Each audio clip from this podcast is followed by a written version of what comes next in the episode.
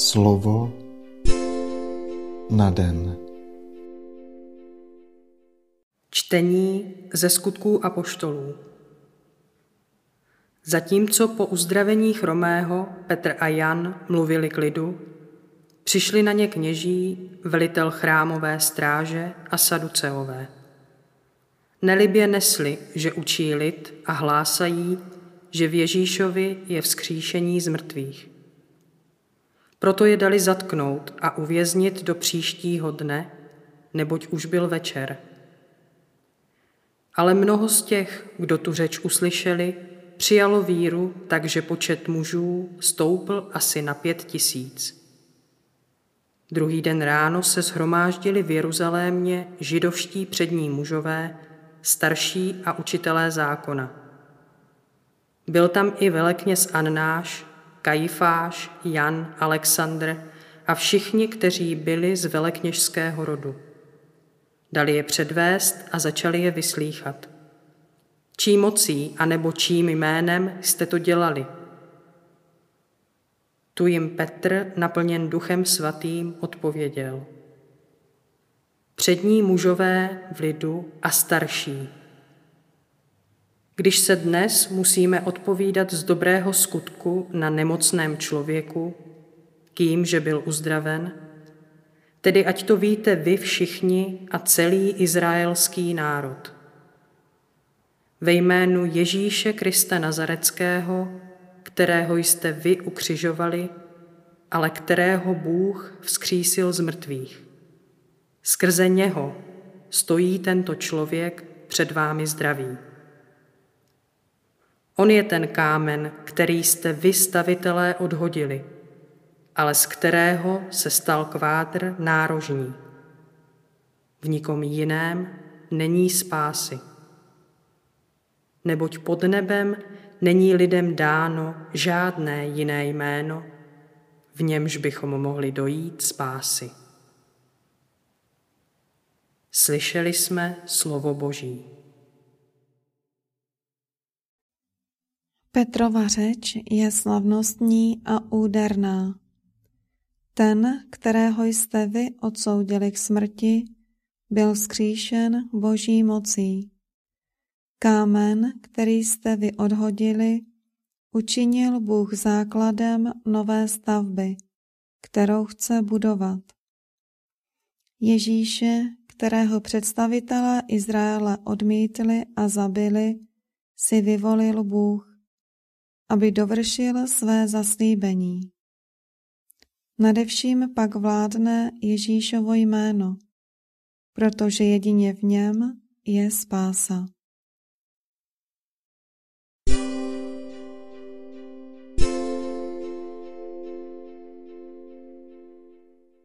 Slova svatého Evangelia podle Jana. Ježíš se znovu zjevil svým učedníkům a to u Tiberiackého moře. Zjevil se takto. Byli pohromadě Šimon Petr, Tomáš zvaný Blíženec, Natanael z Galilejské Kány, synové Zebedeovi a ještě jiní dva z jeho učedníků. Šimon Petr jim řekl, půjdu lovit ryby. Odpověděli mu, i my půjdeme s tebou. Vyšli tedy a vstoupili na loď, ale tu noc nic nechytili. Když už nastávalo ráno, stál Ježíš na břehu, ale učedníci nevěděli, že je to on. Ježíš se jich zeptal, dítky, nemáte něco k jídlu? Odpověděli mu, nemáme. On jim řekl, hoďte síť na pravou stranu lodi a najdete. Hodili ji tedy a nemohli ji už ani utáhnout pro množství ryb. Tu onen učedník, kterého Ježíš miloval, řekl Petrovi, Pán je to. Jakmile Šimon Petr uslyšel, že je to pán, přehodil přes sebe svrchní šaty Byl totiž oblečen jen na lehko a skočil do moře. Ostatní učedníci dojeli s lodí, nebyli od země daleko, jen tak asi dvěstě loket a táhli síť s rybami. Když vstoupili na zem, viděli tam žhavé uhlí a na něm položenou rybu a vedle chléb. Ježíš jim řekl, přineste několik ryb, které jste právě chytili. Šimon Petr vystoupil a táhl na zem síť plnou velkých ryb, bylo jich 153. A přesto, že jich bylo tolik, síť se neprotrhla. Ježíš je vyzval, pojďte snídat. Nikdo z učedníků se ho neodvážil zeptat, kdo jsi. Věděli, že je to pán. Ježíš přistoupil, vzal chléb a dal jim, stejně i rybu. To bylo už po třetí, co se Ježíš zjevil učedníkům po svém zmrtvý vstání.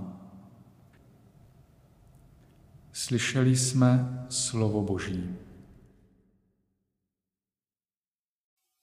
Skupina učedníků s Petrem v čele představuje celou církev a její poslání. Bez Ježíše je však její rybolov, poslání, naprosto neúčinné a rozprostírá se nad ním noc. Tváří v tvář vědomí, že učedníci sami nic nezmohou, Ježíš zasahuje, když už nastávalo ráno. A svým slovem odměňuje společenství, které při své apoštolské práci se trvalo v jednotě.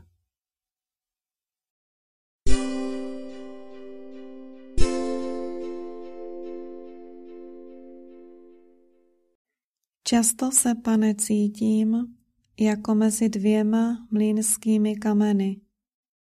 Na jedné straně je požadavek respektovat názory druhých lidí a na straně druhé nutnost zvěstovat tvé jméno a tvou pravdu. Nechci urazit toho, kdo se mnou hovoří, ale přitom cítím potřebu vyslovit tvé jméno. Nechtěl bych vypadat jako zaostalý, ale cítím, že člověk zaostává právě tehdy, když ztratí tebe.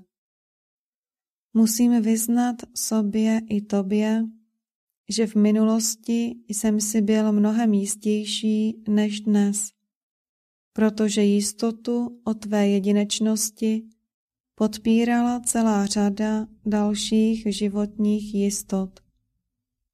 Musím však také uznat, že dnes, kdy mnoho z těchto jistot vzalo za své, cítím, že se musím stále pevněji přimykat k tobě a mnohem odvážněji tě vyznávat, ať už na veřejnosti nebo v soukromí.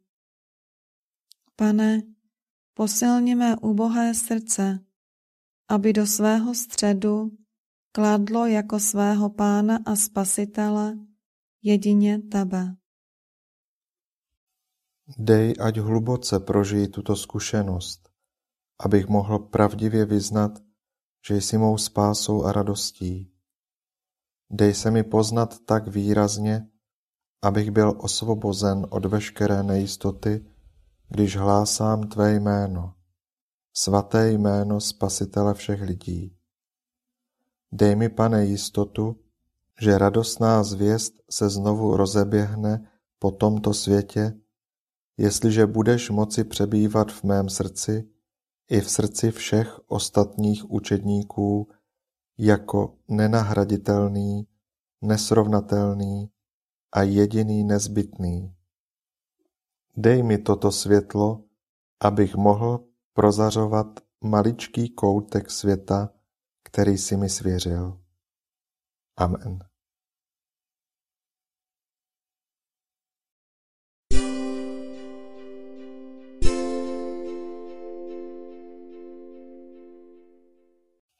Dnes si často opakuj a žij toto Boží slovo.